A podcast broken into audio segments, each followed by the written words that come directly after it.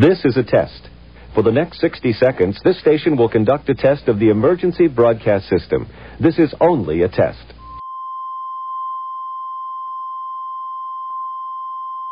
The following program is intended for mature audiences. Look, you can't be serious, man. You cannot be serious!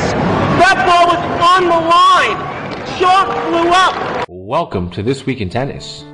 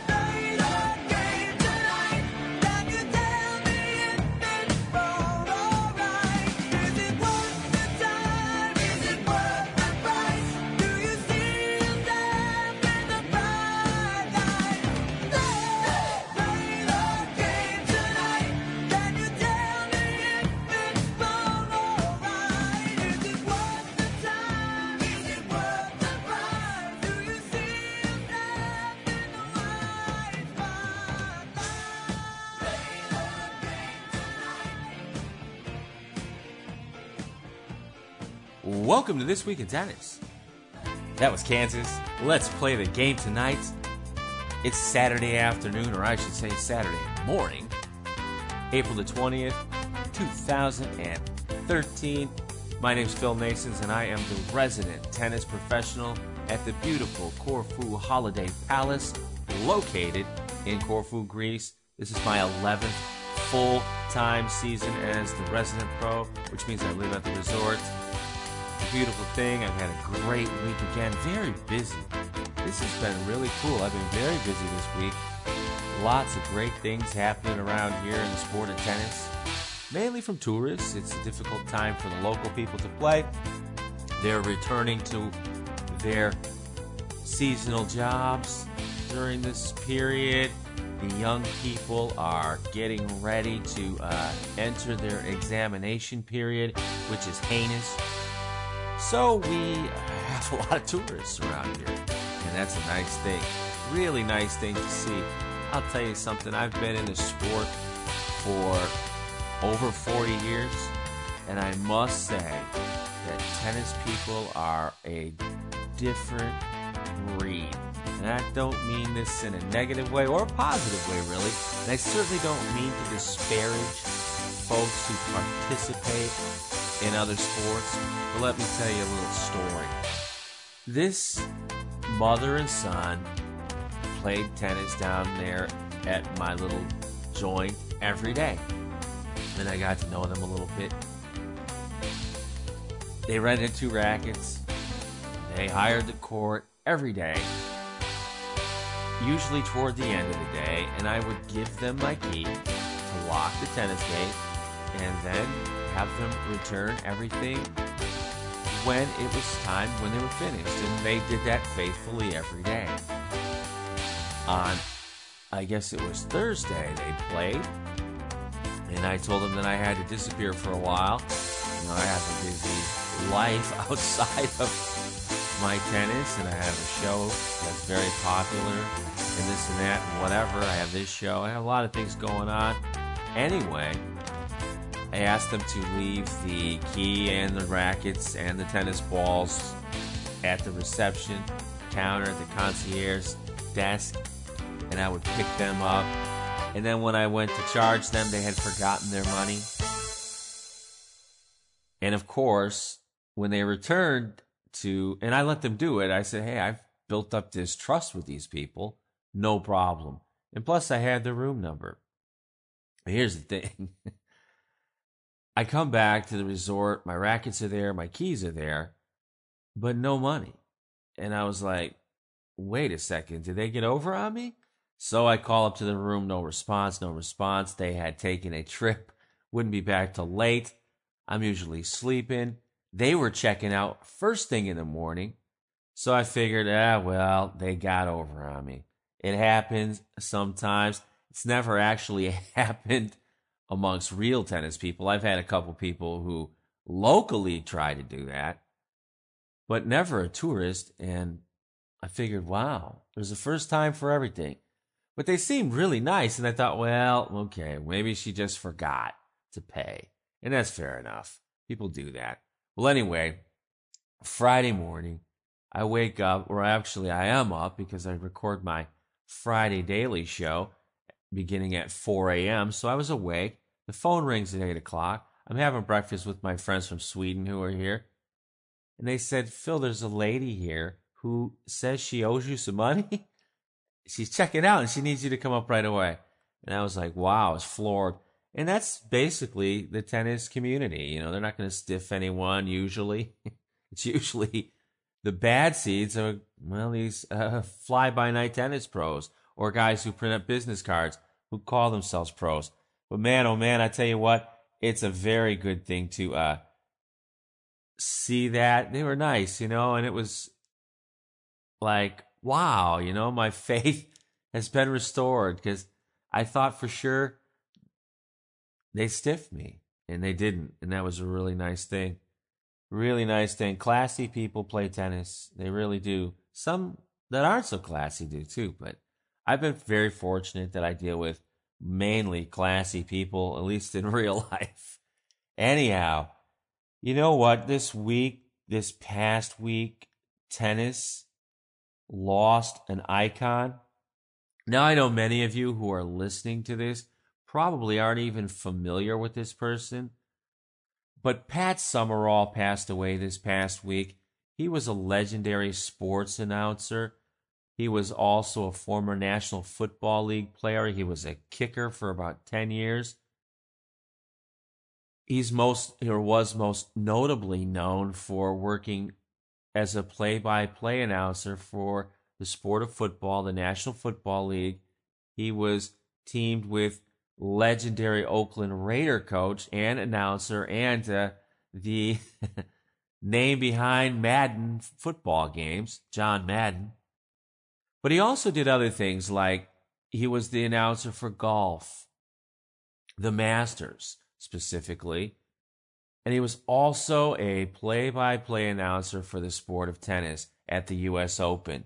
When I was growing up, he was the voice, or one of them, of CBS Sports, who aired the tennis that we got to see on the weekends. We didn't get to see the tennis every single day like you do now we got to see the weekend matches, and Pat Summerall made it an event because to him it was. And it was always about the sport, never about him. And he was fantastic. He really was. He had an economy, or I should say, a vocabulary, or an economical vocabulary that was second to none. Where it takes a lot of us, including me, 12 words to say good morning, he could do it easy. You know, his football calls were legendary. Absolutely legendary. And his tennis calls were legendary. Legendary tennis player, now announcer, Tennis Academy owner, Chris Evert tweeted out how much he'd miss Pat Summerall. Pat was just a great human being.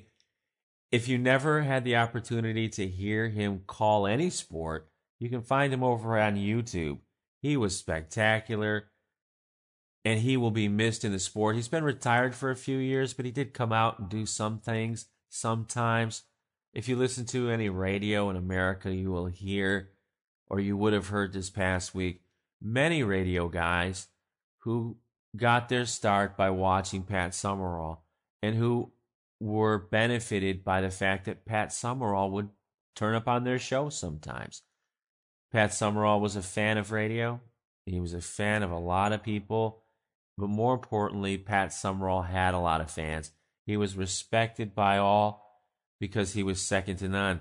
We're going to miss you, Pat. I know I will. Thanks for the memories. Anyway, here we go. We're we're really rolling. Boy, that was tough because you know I'm a radio guy, as you know, and uh, he was one of the legends. He was one of the people that I looked up to. So it was real tough when I saw that. Anyway, we get listener questions all the time. We being me, Craig Doyle, whatever. Craig, I'm so busy, I just can't connect with Craig. If he were in America, it would be easier. I would just get up at four in the morning and do the show. That's when I do all my shows usually during this period. But Craig would that would make it 2 a.m. for him, and I don't think he's all that fired up about being on the show. But we'll get him back on as soon as things settle down a little bit around here. But we do get a lot of listeners' questions and feedback. And one of the questions that I get a lot Phil, you don't seem to like tennis very much. You don't act like a fan. Why is that? And if you were a kid today, would you have become a fan of tennis? Okay, first of all, I'm a big fan of tennis. You see, this is where people kind of get the lines blurred. And I use this term in the industry, and I stopped doing it because a nice gentleman told me, you know, it's kind of silly to keep saying that. But here's what I mean folks that listen to this show that are actually in the tennis industry know what I mean. All right. I'm out here every day on a tennis court, unless the weather permits me, or as the weather permits me and allows me to do so. I have been in this game on my birthday in July. It will be 44 years. Okay. There has not been a time in my life when I haven't been involved in the sport of tennis. Everything that I have, monetarily, physically, whatever, is because of the sport of tennis. Everything that I have. Every good association in my life has sprung from the fact that I was involved in tennis. Every single one. Had I not have been in tennis, I'd not have met a lot of great people. And I have. And I take that to this crazy level of how much it means to me that I've done that and been able to do that. And I also know why. And I'm extremely grateful for it. You know, I see people who get on coaches' forums and whatever and say, I'm a professional. I won't do anything for free. Well, that's not me. You see, I'm grateful to the sport because the sport has given me everything that I have. In those instances, you know, maybe they weren't given as much and not as grateful. You find a coach who won't at least do a free lesson for a kid, you probably won't find someone who's a big fan of the sport. I do them. I live in a country that's economically challenged, to say the least. in some cases, I charge people less than I my parents paid in 1972. And I'm not bemoaning that fact at all. And the reason I'm able to is because of the sport of tennis. What it's given me. It's given me a lot of freedoms that a lot of people don't have. I live a lifestyle very few people live in the sport that aren't on TV playing. A lot of people know this. I have a great job. I have a fantastic situation here in Corfu. And even though I moan about it sometimes, I tell you what, you won't get a better gig. Seriously. I mean this. You will not get a better gig. And you don't know too many tennis coaches who have a better gig. Write to me privately. If you're a coach and you tell me what you get, I'll tell you what I get. We'll see who got more. But I'm not trying to brag about it, but of course I'm a fan of tennis. I'm a fan of the sport. I'm a fan of going out on that tennis court for the very first time with a little kid and seeing their eyes light up. There's nothing better than that. And knowing that when they leave here and go to their country, as soon as they get on the plane, they're already after their moms and dads to hook them up and get them lessons. I'm a fan of that. I'm a fan of the 40 something year old guy who never had a lesson, who was self taught, and who wants to learn to do it a little better, and who takes the opportunity while he's on vacation to do it. And I enjoy watching the smile on their face when they're able to, when I'm able to break sometimes the language barrier that I face or whatever, and allow the game to be taught in a correct way and see that result and have that player see that result and that smile on their face and the fact that they rebook the next day. See, I'm a big fan of that. That's what I'm a fan of. I'm a fan of going out on a tennis court with a kid who's deaf, who no one seemed to want to teach because they couldn't reach him, and have him play tennis with me by the end of the week. I'm a big fan of that. I'm a big fan of all the gifts and all the things that I've been given because of tennis, like I said, and the fact that I'm able to give back to this amazing sport that I help grow every single day. I'm just one of many who do this. But oh, I'm a big fan of tennis. A big fan of tennis. Later on today, I'm going to be even a bigger fan of tennis because if it wasn't for tennis, I wouldn't be with the most beautiful girl in the world having coffee at a view that'd take your breath away. And that's because of tennis too, because I never would have come here had it not been for tennis. So please don't get it twisted. But to answer your question, would I still have become a fan of the sport if I were a kid today? Well, I don't know. Probably not. If it were just for the TV screen, no, I doubt it. And it's not because I don't like these guys, but you have to understand when I grew up, my earliest memories of sport were from the time I was four when I started tennis. But even going to the tennis center, you had two iconic figures playing in the sport. You had Joe Namath and you had Tom Seaver, my two heroes growing up. My heroes weren't tennis players. They were Tom Seaver and Joe Namath, and later, it, I guess it would be Dave DeBusschere. So you have three iconic figures in New York City, and that's what I saw every day. See, those were the things, and and they had personalities. They were all different. They were very good guys, but they were different. And then, of course, I started seeing TV, and I started to well, Pat Summerall being one of them. I always loved his voice. People say my voice is a little similar, and I take that as a great honor, great compliment. But you had these figures in the sport of tennis, these these bigger than life celebrities, if you will. You had Ilie Nastase, for example. You had Arthur Ashe, who lived in New York City, who used to come to Central Park sometimes and play tennis with us. You had uh, Bjorn Borg. And you had these things. You had this battle of the sexes in the 70s with Bobby Riggs and Billie Jean King. Before that, it was Billie Jean Moffitt and Rosie Casals, Virginia Wade, Chris Evert. When she came up, she was a young gal. She came up. You had these iconic figures. Vitas Gerulaitis was a king in New York City in junior tennis circles. He was driving a Rolls Royce when he was 17 years old. I mean, you had these amazing figures, these iconic figures, but more importantly, they had these personalities that were different and it was fun and you didn't know what to expect. That isn't the case any longer. You name one tennis player who acted like Ilie Nastase or even John McEnroe on the tour today. You won't find them. You won't find them. And I know the rules have changed a bit that keep them from acting the way they did. Hawkeye has helped a lot, but come on, there's just no pizzazz there. It's all the same. You know, we're going to talk about clay court tennis in a minute, but it's all the same. Just is all the same to me now. It's not the same type of game. Please don't get it twisted. I love tennis still. You know, if I get a chance to sit down and watch tennis, eh, I will if I get the chance to. You know, most of the time I have to rely on condensed matches that I get from the news feeds that I'm subscribed to and the wire services that I'm subscribed to through my daily show. So I have some advantages over some folks because of my sports show. But the thing is, is I'm going to watch something else before that though.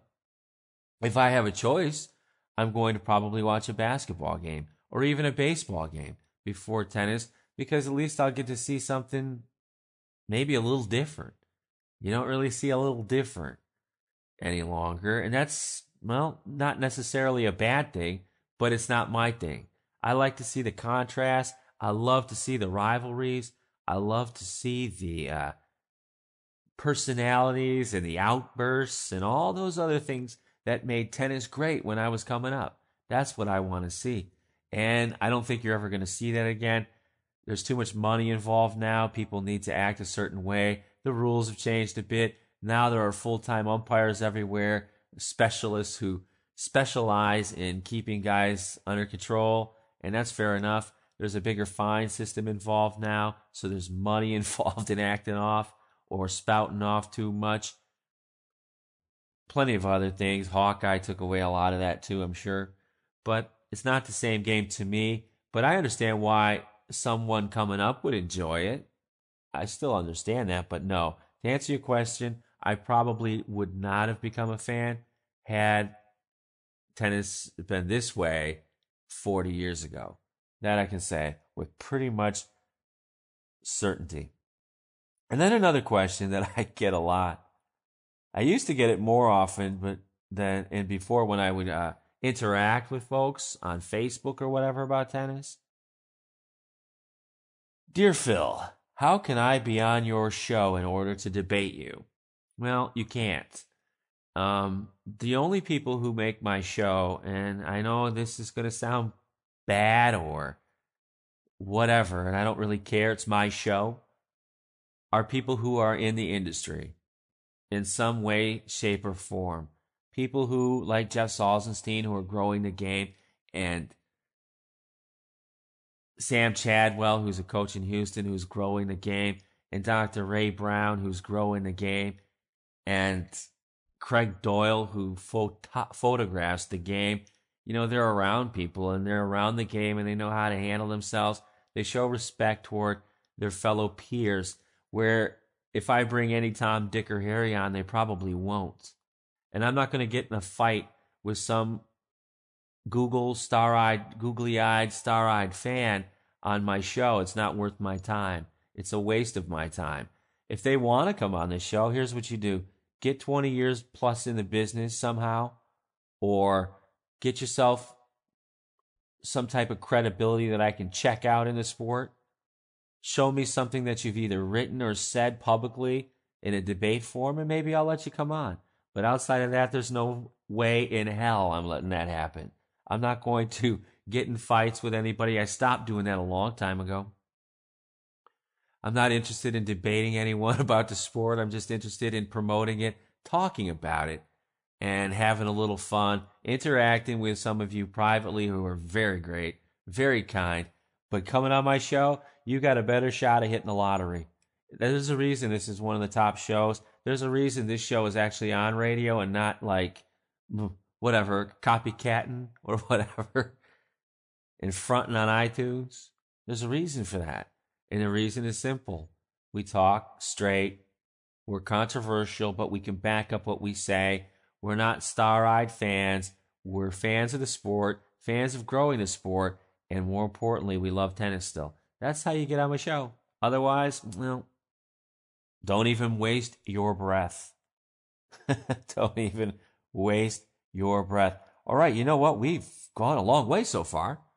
And what I'm going to do is take a little break. And when I return, we're going to take a look at what's happened thus far and give a couple predictions for the Monte Carlo Rolex Masters being held this week in Monte Carlo. You're listening to This Week in Tennis on Max Sports Channels. Ladies and gentlemen, Tonight we come together. Cool. And I think it's cool. I'd rather see someone do that than put something on that's, well, just crap. it's all about tonight. Phil Nasons, Some of the things that these people say. Tom Donahue, There is no nonsense here. This isn't knucklehead theater. Jimmy Z, That is such twisted logic. Alex Jones, You heard it here first. Now it's mainstream news. Yeah, tomorrow can wait till tomorrow. Ah, it's a lot of fun. I said tomorrow can wait till tomorrow. It's all about tonight. And we'll have fun, I promise. Weeknights starting at 10 Eastern on the Talk Superstation. For you, the listeners of This Week in Tennis, Audible.com is offering you a free audiobook download with a free 30 day trial to give you the opportunity to check out their service. I personally like to recommend Tim Gallwey's book, The Inner Game of Tennis. And you can get this book or any other of over 100,000 titles, all for free, simply by trying Audible.com. To download your free audiobook today, please go to audibletrial.com slash flash tennis. Again, that's audibletrial.com slash flash tennis and get your free audiobook today. Been dreaming of that Greek vacation? Well, if you have, then you might want to check out the folks at the Oridi Grand Hotel, located in beautiful Corfu, Greece. Come experience world-class cuisine as well as the hospitality that Greece is legendary for at the Oridi Grand Hotel. You can find them at aridihotel.com or email them at reservations at aridihotel.com. Stitcher Smart Radio is an award-winning free mobile application that lets you listen to your favorite shows and discover the best of news, entertainment, and sports on demand. Now you don't even need a Wi-Fi or a cell connection to listen to shows like The Phil Nason Show. Never miss another show. It's real simple. Just go to Stitcher.com and download the free app today.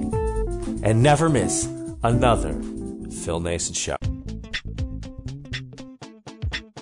Hi, this is Phil Nasons from The Phil Nason Show and This Week in Tennis. When I'm looking for sports information, my first stop, as well as yours should be, sports-kings.com. Great information, scores, highlights, and exceptional commentary. You can find it all there at sports-kings.com.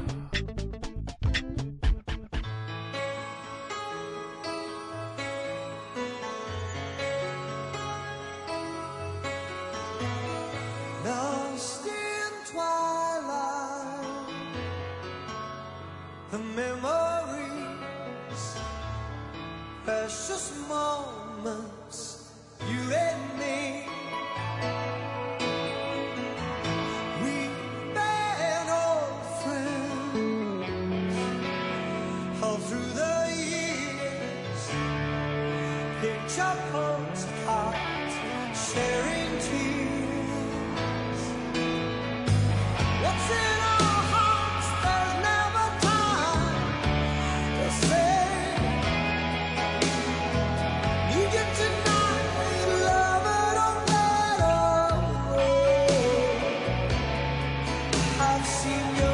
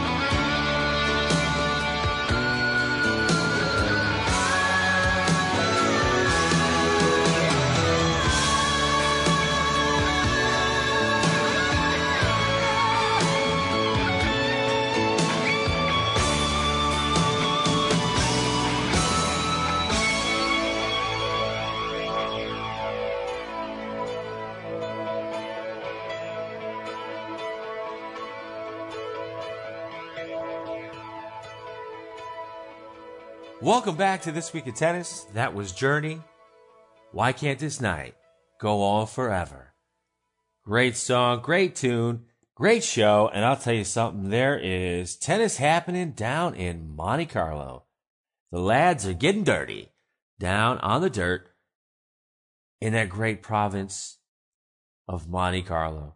The tax haven for all types of tennis, folks. it's a beautiful place to live. It's a beautiful va- place to visit. The casinos are nice. The sights are nice. The beaches are nice. It is a beautiful place to be. And the tennis venue there, it's amazing. If you've never been there, I suggest that you do. It is quite the sight. And it is one of the staples on the men's tour. It's there every year. It more than likely will always be there. Prince Albert is a monster tennis fan. In fact, the entire Rainier family are just nuts for tennis. And that's a good thing because this is a great tournament. It's not a big popular tournament amongst the Americans because, well, it's played on red clay. And it's a long way to go to get beat in the first round. And that's usually what winds up happening. But it has been interesting. Novak Djokovic has found his way into the semifinals. Apparently, the injury he suffered at Davis Cup last week or two weeks ago wasn't as devastating as some bloggers would have you believe. He will be facing Fabio Fognini from Italy in one semi. And then Joe Wilfried Songa has found his way into the semifinal, and he will be taking on the legend, the king of clay, Mr. Rafael Nadal. But it has been a great tournament, a lot of interesting results. Some players crashed out early, while others surprised. And that's a good thing. That's that that's a good thing for men's tennis that these things happen. But you have to remember too is you're going to run into folks especially at the beginning of the clay court season who've done nothing else but play on the dirt. You know, clay court tennis is a specialty really. Always has been, always will be. It just is what it is. And it's a good thing that it is that way. Even though I grew up on hard courts, I definitely respect these fellas from Europe and South America who can uh, stay out there four and a half hours, slide into their shots, get dirty, get their socks dirty, and grind it out. You know, the grind and slide type of tennis. And I have a lot of respect for that, even though I don't like it. Like I say, it's still a very physical sport. Like I said, Novak Djokovic just mowed everyone down. Juan Monaco gave him a bit of a battle. He went three sets with Djokovic, but outside of that, not too many folks have pushed Novak. That definitely is interesting in light of that injury he claims to have suffered. John Isner took a wild card at the last minutes, and he ran into the Latvian buzzsaw Ernests Gulbis, and he got bounced in three sets. Gulbis is playing pretty well this year. I like the way he's uh, fighting and working hard. Latvia is a very small country. He's come a long way, and I look for even bigger things from him. I hope he can remain consistent. That's the key. You know, he ran into Juan Monaco, who is an expert on clay. That's no surprise to see him lose, but he did go down in three sets. So, not too bad a result. Another result, though, that, well, I'm not so sure I was surprised by this, but Milos Raonic, young Milos, he won his first round battle against Julien Benneteau, 6164. And then he ran into Jarkko Nieminen from Finland, and he lost in a third set tiebreaker. He's fighting hard. you know what? Young Milos has done an amazing job. I'm sure he's probably pretty sick of hearing me call him Young Milos, but I'm twice his age, so I get away with calling the young fella Young Milos. Anyhow, he's had two Herculean wins in Davis Cup this season. That takes a lot out of a guy. You know, he is a hardcore player, really. He's a big server. And had this have been a third set on a hard court in a tiebreaker, well, I would have put my money on Milos. But Jarkko Nieminen is experienced. He's a veteran. He loves to play on the dirt. He likes to play the spoiler role. He likes to sneak in there, get a couple rounds under his belt, pick up a few grand, and keep it moving. And that's just basically what happened. But then, you know, we'll get into that, but Neiman has had a really good tennis tournament. He then, well, I guess might as well just do it now. He knocked out Juan Martin Del Potro in three sets as well. So Jarkko had a really good tennis tournament. He scalped a couple of top 20 players. That's not too shabby. But then that's clay court tennis, isn't it? You know, these big hitters, big swingers like Del Potro, like Raonic, who like to serve, struggle a little bit, and guys like Jarkko can pinch him. And that's exactly what happened here. You know, um, as we move on down the line, a lot of people talk about Bernie Tomic, young Bernie. He took on the Ukraine's Alexander Dolgopolov, and Alexander took him out rather quickly, 6-2 and 6-4. And of course, you heard the boo birds out there. Tank! Tank! No, no, no, no, no. This is not, no, no, no, no, no. Maybe on a hard court, this would be a bad result for Bernie, but no.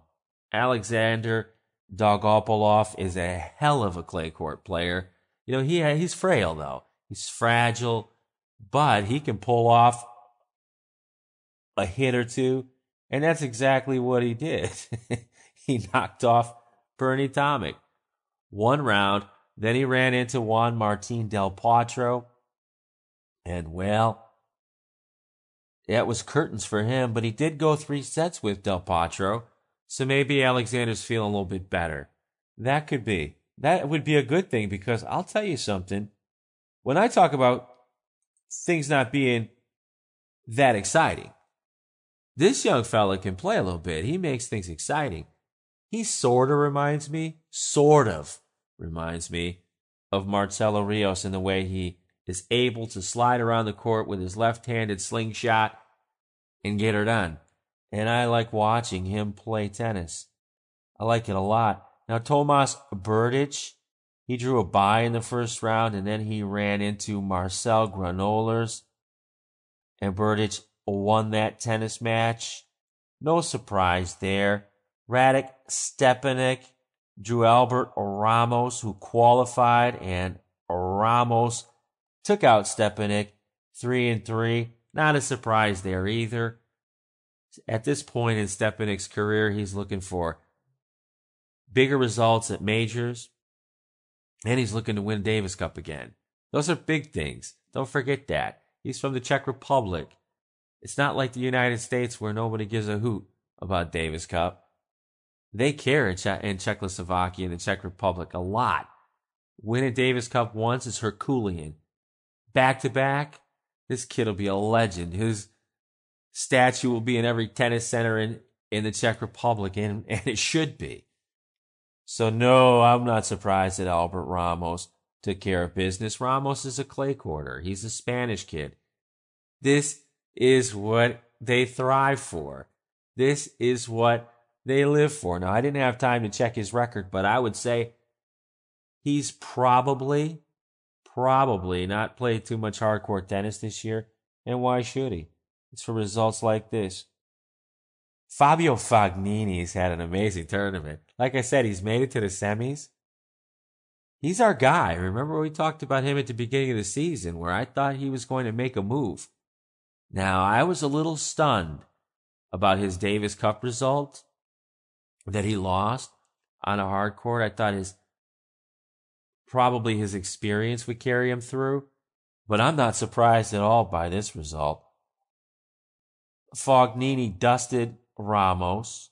Then he destroyed Berdych. And then he hammered Richard Gasquet, six and two. Yowza. Fabio Fognini getting her done. You gotta love it, huh? Fabio Fognini out there smoking. And that's exactly what he did.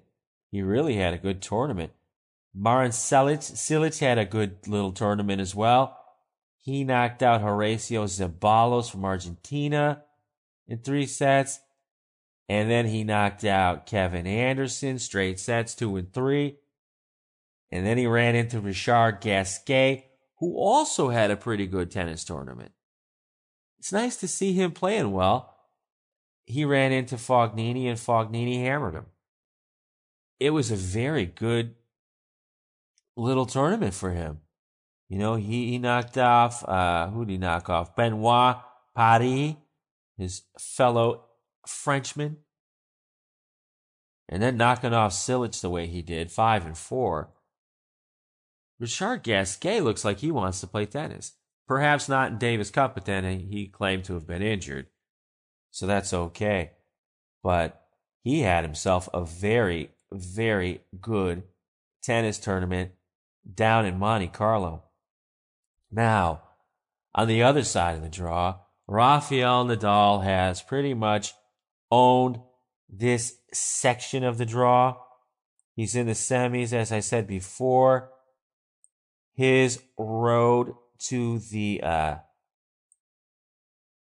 semifinal is uh, a pretty straightforward one, really. He knocked off Marinko Matosevic from Austria. Straight sets win. Then he knocked out Philippe Kohlschreiber of Germany. Straight sets there. Then he took off Grigor Dimitrov.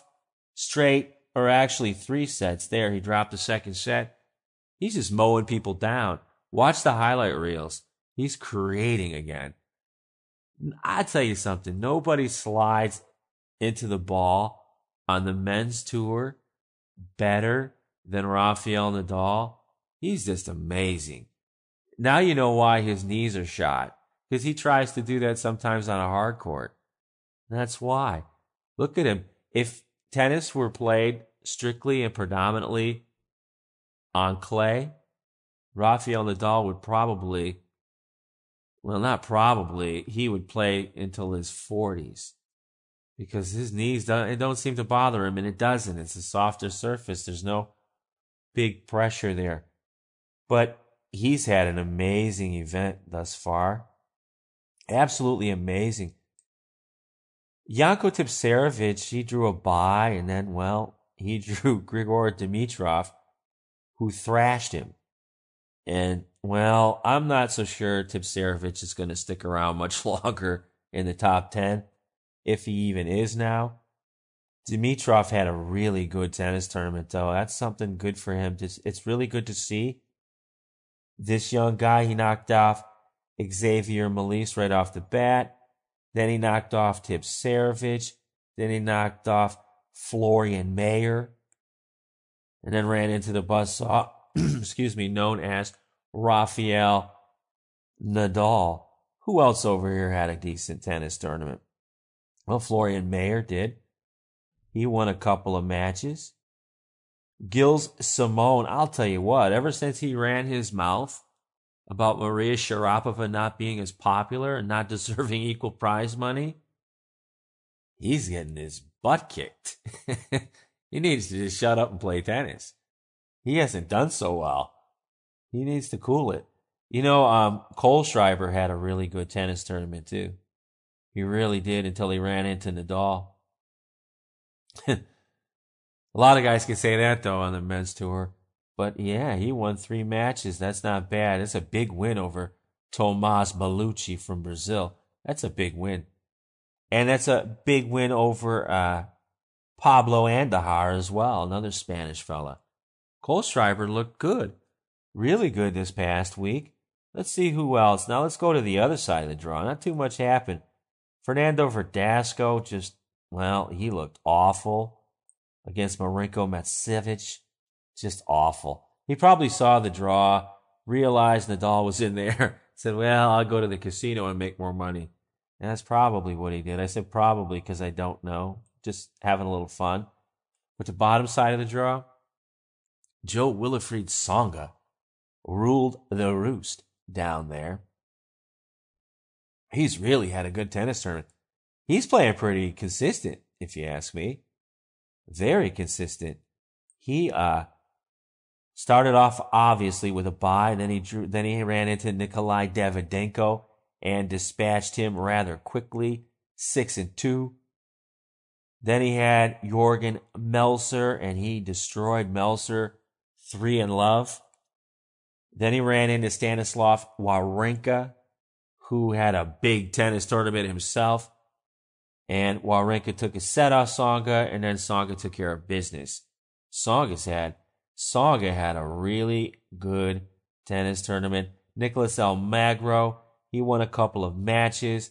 That's not too bad. This result against David Goffin from Belgium is not bad. Not too shabby at all. I'm sorry he won one match and then he ran into Melzer. So maybe he didn't have as good a tennis tournament. Which leads me to the bottom half of the draw where Andy Murray resided. He drew a bye. Obviously, he was the number two seed.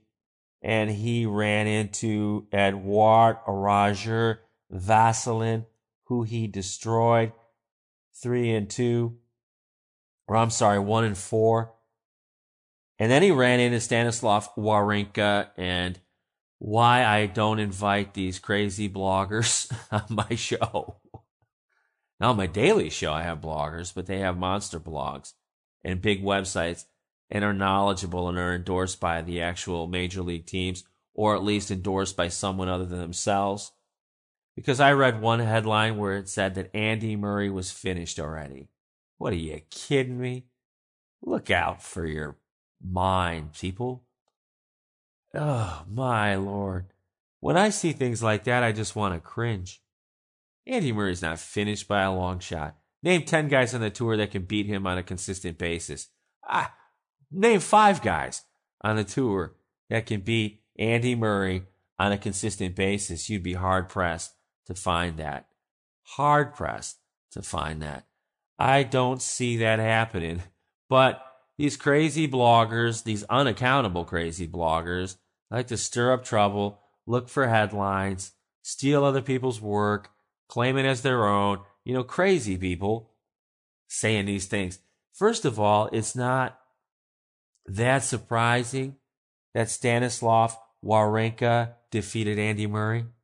That doesn't surprise me. Wawrinka's a darn good tennis player. You know, you folks, some of you folks out there really do underrate these young fellas. You know, this is a consistent top 40, top 30 guy. This is a guy who, if it weren't for Roger Federer, would be the man in Switzerland and would have been for a very, very long time. This is a guy who's defeated just about everybody on the tour, every top player at least once. This does not shock me. Wawrinka likes to play on dirt. He likes to play in Monte Carlo. This is where he likes to do his thing. These are matches he looks forward to when everybody looks past him. I don't think Andy Murray looks past him. I don't think any two player on the tour with any bit of credibility thinks that Stanislav Wawrinka is a slouch. I don't. I would be hard pressed to find one. So for him to defeat Andy Murray and he did it one and two, well, these things happen. Even though Andy Murray grew up on clay, I wouldn't consider him a clay court specialist. I would think Wawrinka would be more suited for this surface. I don't look for big results from Andy Murray on the dirt. Perhaps at Roland Garros you'll see him step it up a bit. Depends on the weather. If the balls are heavy and it's rainy, he's probably got a better shot. If it's dry and hot and the balls are bouncing really high, eh, maybe not so much. Because he's a big kid, you know, he, it's going to be okay for him. Don't worry. But hats off to Stanislav Wawrinka. See, this is the part that I don't like. when they say Andy Murray's finished, they give no credit whatsoever to Stanislav Wawrinka, who deserves the credit. He went out there, busted his ass, and did the work necessary to win the tennis match. It's got nothing to do with anything else other than the fact that Wawrinka was just better than Andy Murray on that day. And Wawrinka is no slouch. This is no uh, Luca, Lukas Rosol, who probably got lucky against Rafael Nadal. I don't think Lukas Rosol is going to knock off another top seed at Wimbledon again. But needless to say, this is not the same thing. And then Wawrinka ran into Jo-Wilfried Tsonga, who's had an amazing run. And Tsonga took him out in three sets. Hats off to these guys. It was really good battles there. Maybe not so much in the Wawrinka Murray match, but Wawrinka fought. Let's not take away or demean this guy's victories because your hero didn't play well. Okay, it happens. It is what it is. And now we have this semifinal matchup being played later on today on Saturday. Novak Djokovic takes on Fabio Fognini, and Rafael Nadal takes on Joe Willifried Songa. Well, I'll tell you what. I'm not a big fan of Novak Djokovic, as you know, but he seems to be playing on fire. He gets to stay in his apartment. That's where he lives in Monte Carlo. He likes to live there. Even though he loves Serbia and their people, he prefers to live there where it's a lot cheaper. and well, it is what it is. But Fognini is on a roll too, and he's a guy I expected to do some damage. I don't think Novak Djokovic wants to play against Rafael Nadal. I think Nadal owns him and like he owns all the other guys. But with that being said, I'm going to take Novak Djokovic in two sets. I think Fognini is going to be overcome by the occasion more than anything. And, well, I think Novak Djokovic is very good at capitalizing on such things. So I'm taking Novak Djokovic in that one. And then, of course, the Rafael Nadal match with Jo-Wilfried Tsonga. While I am a, or I was, I should say, a fan of Tsonga's, thought he would do more in his career than he has, and he's done a lot, but I expected a little more from him. He's playing against the King of Clay, who has something to prove. You know, all these rumors about being secretly suspended and all these steroid rumors, idiotic anonymous bloggers, and, well, lots of people speculate about and his health issues with his knees. I think he wants to put all these things to rest. He's so comfortable on clay.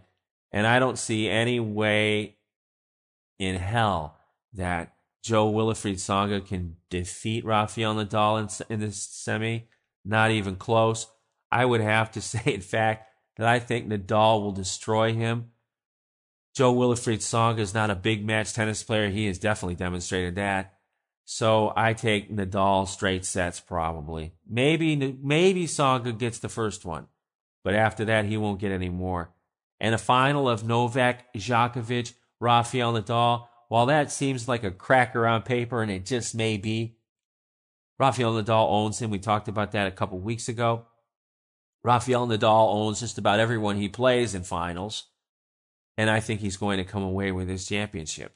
I think Rafael Nadal is out to make a statement that I'm back and I'm going to demonstrate it by knocking off the Joker on Sunday in Monte Carlo in front of his home fans because that's really his home in Monte Carlo, not in Serbia. Even though he plays for Serbia, he don't live there. He has no intention of ever living there again. You can tell that. And I don't blame him, really. I guess the taxes there are pretty tough. Anyway, that's going to wrap it up for this week's This Week in Tennis. I want to thank you all for taking the time to listen to the show each and every day, Monday through Friday, on Max Sports channels. We are definitely happy to host or be hosted on other sites like sportsencounter.com, sportskings.com, different places like that that carry This Week in Tennis. Until next week, this is Phil Nason saying thanks for listening, and most importantly, enjoy the tennis.